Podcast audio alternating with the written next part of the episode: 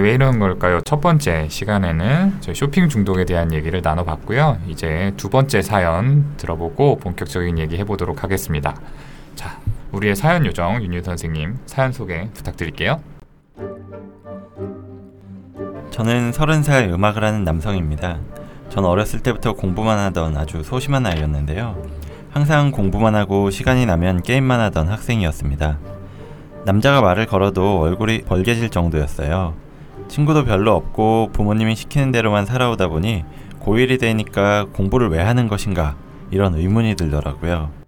그 시점부터 공부를 놓고 저를 좀 더 외향적으로 만들어주는 친구를 만나면서 점점 더 성격이 쾌활해지고 낯도 안 가리게 되었습니다. 23살에 군대에서 제대하기 직전에 힙합에 빠지게 되었고 서울로 상경해서 음악을 시작했는데 그때부터 제 성격은 점점 더 적극적으로 변해서 노홍철 씨와 비슷한 성격이 되었습니다. 처음 본 사이에도 요요 거리면서 말을 걸고 인맥 넓히는 걸 좋아해서 일주일에 약속을 9개씩 잡기도 했는데요. 25살쯤 됐을 때 처음으로 지인으로부터 다른 사람이 제 뒷담화를 한 얘기를 들었습니다. 처음에는 그냥 아, 개 생각이지 뭐 하고 넘어갔는데 다음 날부터 화가 머리끝까지 차오르더라고요. 그와 비슷한 일이 한 번 더 생기면서 전 사람을 경계하고 쉽게 친해지지 못하는 성격을 가지게 됐습니다. 그와 동시에 제가 발매한 음악에 달리는 악플에 상처를 심하게 받아서 점점 더 둥글둥글한 성격으로 변해가더라고요. 둥글둥글해지면 어느 사람에게도 욕을 안 먹게 되니까요. 음악도 그렇게 평범한 음악이 되어갔습니다. 서른 살이 된 지금 어느 날 인파 많은 곳에서 심장이 너무 크게 뛰어서 정신과에 갔더니 불안장애라고 하더라고요. 우울증도 있고요.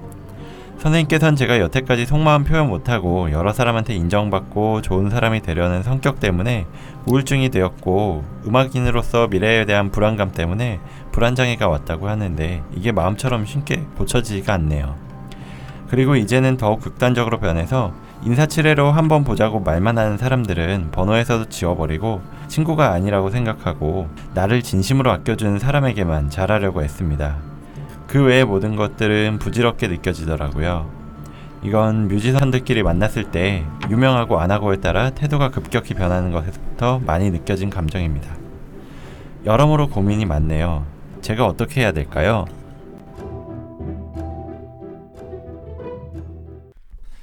네, 힙합 뮤지션 분의 사연 잘 들어봤고요. 확실히 힙합은 가사로 전달되는 내용이 중요한 요소라서인지 사연 내용도 쉽게 이해되고 와닿게 잘 써주셨네요. 음. 자, 다들 사연 들으면서 좀 어떤 생각들이 드셨나요? 네, 여러 가지 생각이 들게 되는 사연이었던 것 같아요. 그 미래에 대한 고민이나 사람 관계에 대한 고민 때문에 힘들다고 하셨는데 요즘에 정말 많은 분들, 젊은 분들이 비슷하게 공감하실 만한 사연이 아닐까 싶습니다. 네, 저는 들으면서 사연자분이 현재 불안하고 우울한 그런 기저에는 이런 심리가 있지 않을까 생각이 드는 게 이렇게 뭐 자연스럽게 이상적인 내 모습과 현실에서의 내 모습 간에 간극이 벌어지게 되잖아요. 많은 분들이 이러면 스트레스를 받고 심하면 우울증으로 발전하게 되는 경우들도 있죠. 뭐 제가 그 분야를 잘 모르긴 하지만 특히 음악이라는 분야는 성공을 거둔 사람이 되게 화려하게 부각이 되잖아요. 그러니까 그렇지 못했다고 느끼게 되는 경우에는 더욱 더 큰 위축감을 느낄 수 있을 것 같다는 생각도 좀 들고요. 네. 그렇게 볼 수도 있을 것 같고 저는 대인관계 측면에서도 좀 생각을 해볼 만한 게 과거에 뭐 타인의 평가로 인해서 상처를 받으셨던 경험이 좀 크게 영향을 받는 것 같아요.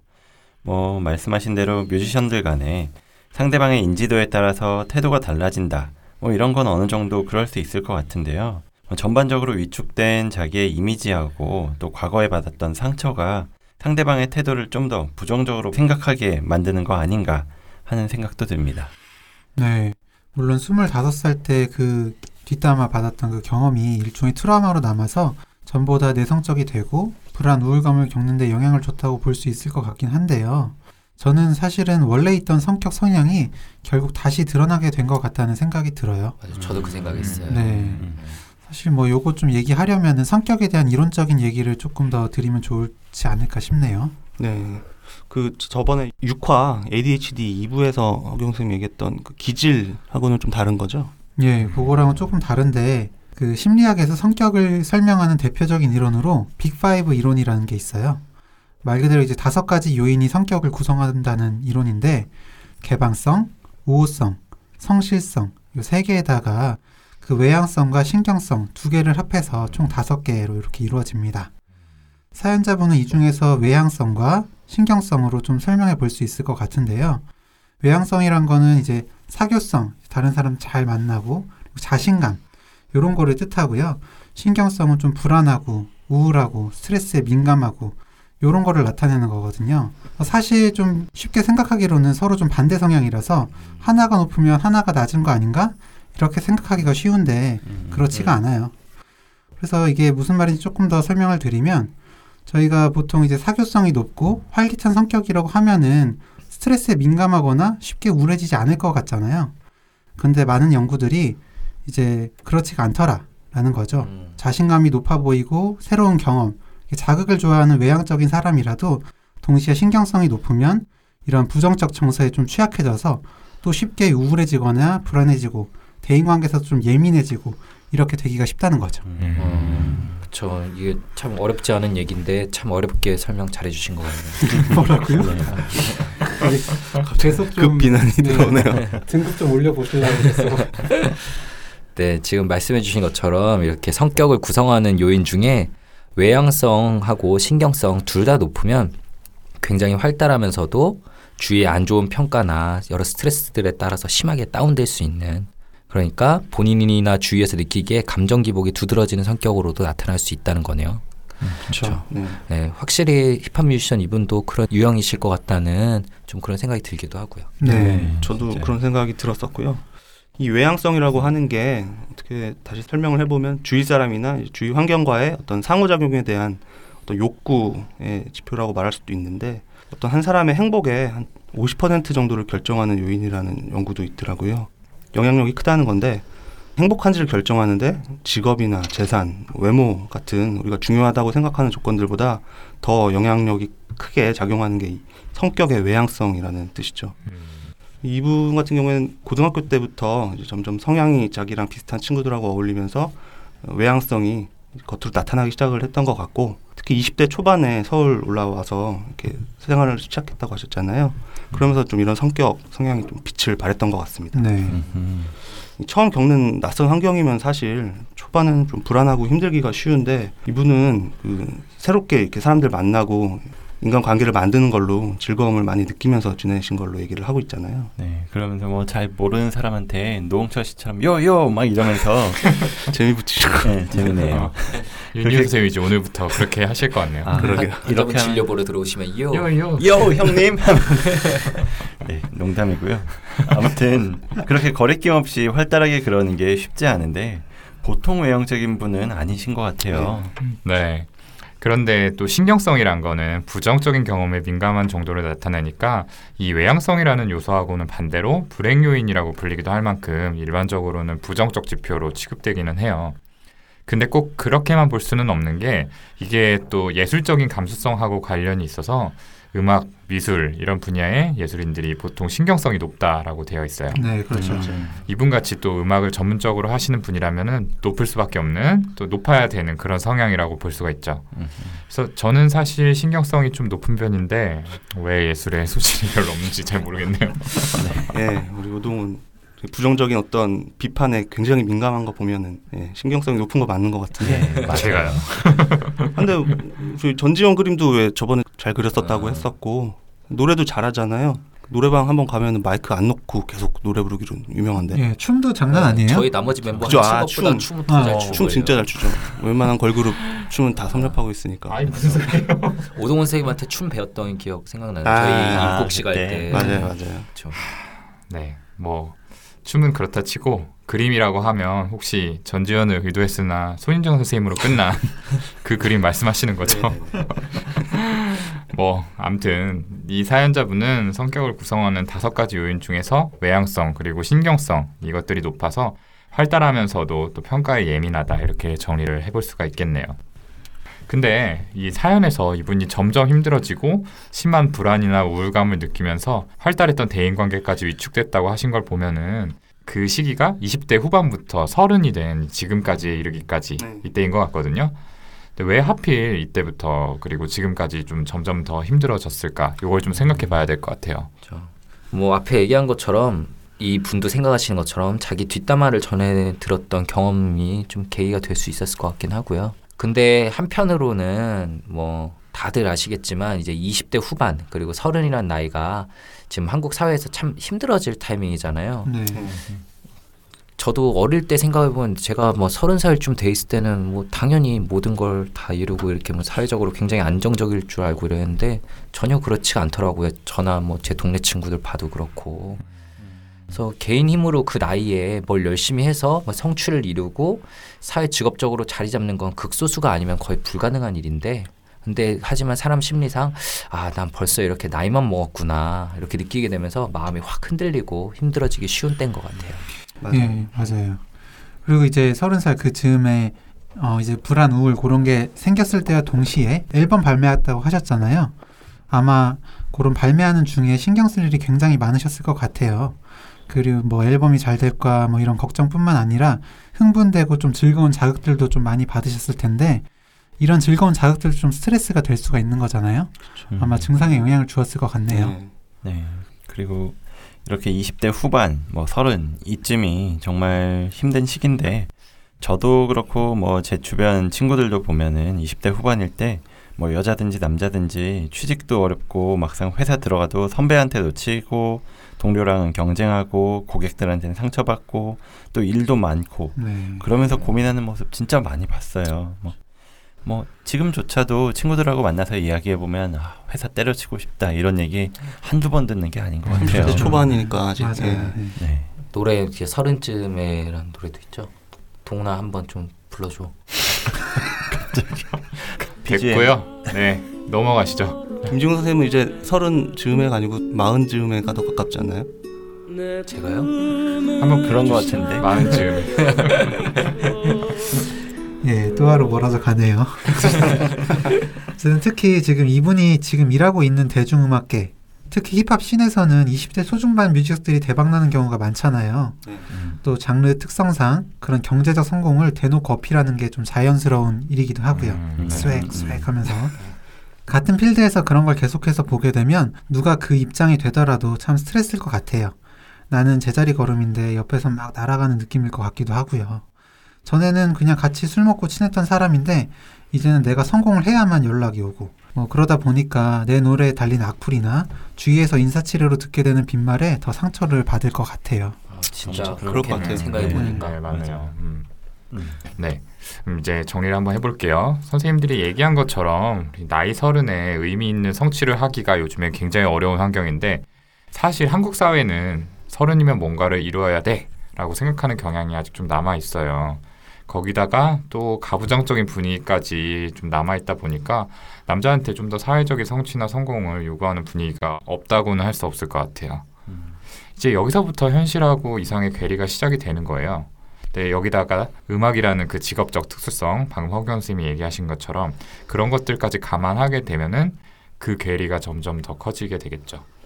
사실 뭐 정도는 다르겠지만 저도 한때 시골 보건소에서 근무하면서 그 서울대학병원에서 일하는 동기들을 봤을 때 아, 나 혼자 이룬 게 없다, 정체된다 이런 느낌을 많이 받아서 조바심이 났던 기억이 있습니다. 그래서 저희들이 추측한 것처럼 신경성이라는 요소가 더해지면서 사회자분께서는 이 우울증으로까지 발전할 수 있지 않았을까라는 생각이 좀 드네요. 음, 그렇네요. 네. 그리고 좀 다른 접근이기는 한데 혹시나 이게 약속을 일주일에 아홉 개씩 잡고 뭐 모르는 사람한테 자주 말 거는 것 같은 뭐 과다해 보이는 사회적 활동을 좀 생각을 해봤는데 이게 병적 수준은 아닌 것 같기는 한데 혹시나 뭐 그 당시에 기분 상태가 상당한 기간 동안 평소보다 들떠 있거나 뭐 전보다 무리해서 계획을 많이 세우거나 그랬으면은 이 양극성 장애 조울증 가능성을 생각해 봐야 하지 않을까요? 조울증 전문가 조울증계의 황태자 오동훈 선생님은 어떻게 생각하시나요? 네, 선생님들의 드립 덕분에 저는 이미 틀렸습니다. 돌아갈 수 없게 네, 이제 돌아갈 수 없고요. 네, 뭐 이렇게 된 거. 사실 조증까지는 아니고 경조증 정도로는 생각해 볼 수 있을 것 같은데요. 여담으로 이 예술 분야에 종사하시는 분들 중에서는 경조증 상태에서 또 많은 성취를 이루기도 한다고 해요.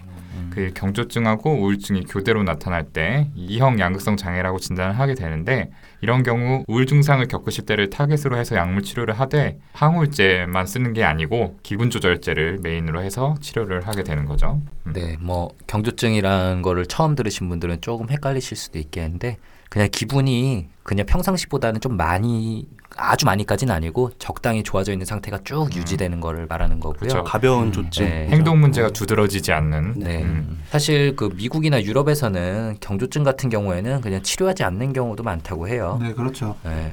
조증이라고 해도 정말 심한 수준 아니면 두고 본다고 하기도 하고요. 뭐 문화적 차이에서 오는 걸 수도 있겠는데 우리나라는 워낙 이제 감정 표현하는 것이 제한된 분위기다 보니까 경조증 상태만 돼도 아, 일반적인 수준에서 너무 벗어났다 이렇게 인식이 돼서 치료를 좀 더 적극적으로 하게 되는 경향이 있는 것 같아요. 네. 음, 맞아요, 맞아요. 음.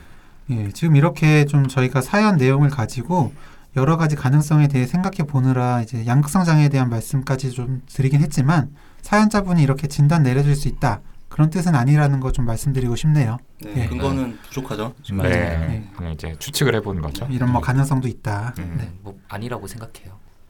예, 우울 증상, 양극성 장애에 관해서 얘기를 좀 해봤는데, 근데 이분이 정신과에도 가보셨다고 했잖아요. 만약에 증상이 정말 심하셨으면 그쪽에 가셨을 때도 이제 약물 치료를 시작을 하셨을지도 모르겠다는 생각이 드는데 그런 어떤 치료 말고 지금 당장 저희가 좀 어떤 조언을 이분한테 드려볼 수가 있을까요? 음, 사실 음악을 한다는 거 저희가 잘은 모르지만 불안정한 직업일 수밖에 없잖아요. 뭐 도끼처럼 정말 돈을 엄청나게 벌어들일 수도 있지만 사실 무명의 가수나 래퍼들이 훨씬 더 많기도 하고요. 그래서 쇼미더머니 할 때 보니까 실제로 활동하고 있는 가수들까지도 많이 나오더라고요. 음. 그러다 보니까 당연히 마음도 불안하고 초조하게 될 수밖에 없겠죠. 아마 그 사연 보내신 분도 스스로 그거 모르진 않으실 거예요. 그래서 어떻게 하시라고 조언을 드리는 것보다는 좀 마음을 편안하게 하고 기다리시면서 작업 활동하는 게 어떠실까 하는 생각이 듭니다. 네, 뭐 정말 거의 포기하고 있었는데 마지막에 터지는 경우들도 있잖아요. 예, 노력하지 마시라는 게 아니라 잘해야지라는 생각을 너무 강박적으로 하게 되시면 능력을 충분히 발휘 못하실 수 있으니까 조금 긴장을 푸시는 게 어떨까 해요. 네. 저는 이렇게 불안을 크게 가지고 계신 분들에게 보통 이렇게 예시를 드는데 다 같이 이렇게 마라톤을 하고 있는데 불안이 크신 분들은 마치 무거운 가방을 메고 혼자 달려가고 있는 꼴이거든요. 마음이 편하지 못하면 본인의 능력을 제대로 발휘 못하는 게 당연하겠죠. 음, 맞아요. 좋은 예시인 것 같습니다. 네. 근데 문제는 이렇게 말은 쉽지만 실제로 하긴 어려운 게 그 마음을 편안하게 먹으라는 거예요. 그렇죠. 네. 그래서 뭐 저는 좀 더 구체적으로 대인 관계 면에서 한 가지만 좀 조언을 드리고 싶은 게 있어요. 이야기하신 것 중에 둥글둥글한 성격이 되고 있다. 그러면 모두한테 욕을 먹지 않으니까 뭐 이렇게 이야기를 하셨었는데 뭐 물론 욕 안 먹는 게 당연히 좋기는 한데 반대로 또 유명하고 잘 나간 사람은 누구든지 욕을 먹긴 해요. 음. 뭐 연예인 기사들 보면 악플이 없는 거 찾아볼 수가 없잖아요. 그렇죠. 그렇다고 욕 먹을 짓을 일부러 하라는 건 아니지만 아까 뭐 노홍철 씨 좋아하시는 것 같으니까 노홍철 씨 말 그대로 빌려서 하고 싶은 거 하세요. 라는 말씀을 좀 드리고 싶습니다. 어 당황했어. 깜짝 놀랐어요 지금. 오늘 진짜 하고 싶은 거 하시네요. 요요. 요, 부터해서 라디오 좀 듣고 왔습니다. 네, 이제 선생님들 여러 조언을 해주셨는데요. 뭐 저는 이런 생각도 해봤어요. 그 어쩌면 사연자분께서 삶의 중심을 잡아가는 과정에서 좀 심하게 힘든 시기를 보내고 있는 것은 아닐까 이런 생각을 해봤는데요. 청소년기에는 성인이 되면 모든 걸 다 알게 될 거라 생각하지만 사실 성인이 된 후에도 여러 상황에서 여러 종류의 사람들과의 관계를 맺으며 계속 배워나가게 되잖아요. 때로는 사람한테 실망하고 사람이 싫어지기도 하고 상처를 받기도 하죠.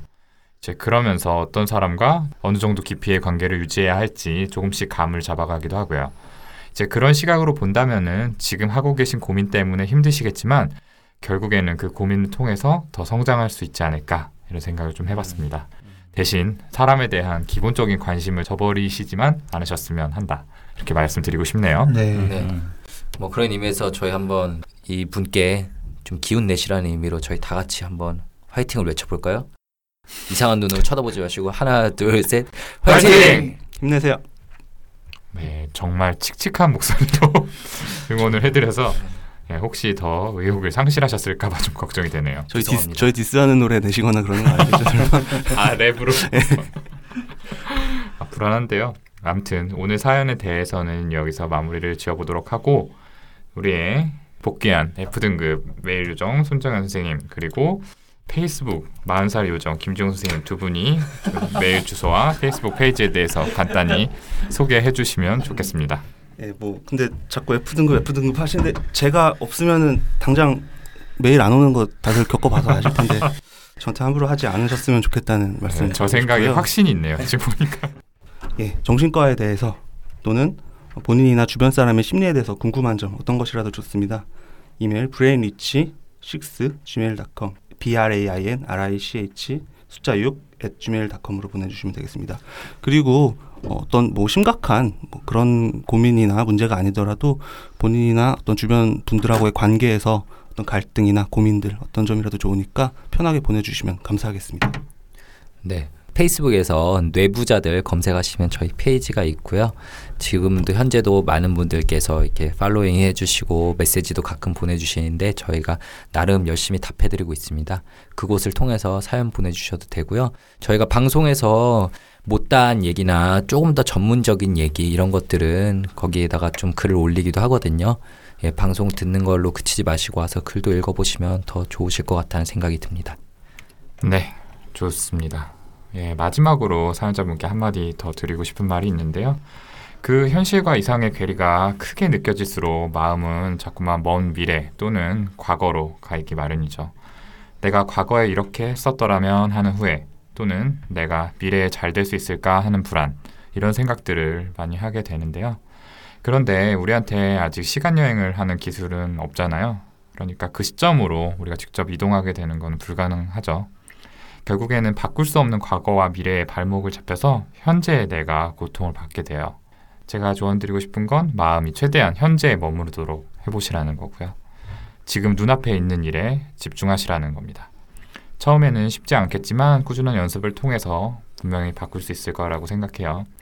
사연자분께서 더 이상 힘들어 하지 않고 앞으로 뻗은 뮤지션의 길을 뚜벅뚜벅 걸어 나가시기를 기원합니다. 자, 오늘 방송 이걸로 마무리 짓고요. 저희는 다음 시간에 더 유익하고 재미있는 컨텐츠로 찾아뵙도록 하겠습니다. 감사합니다. 감사합니다.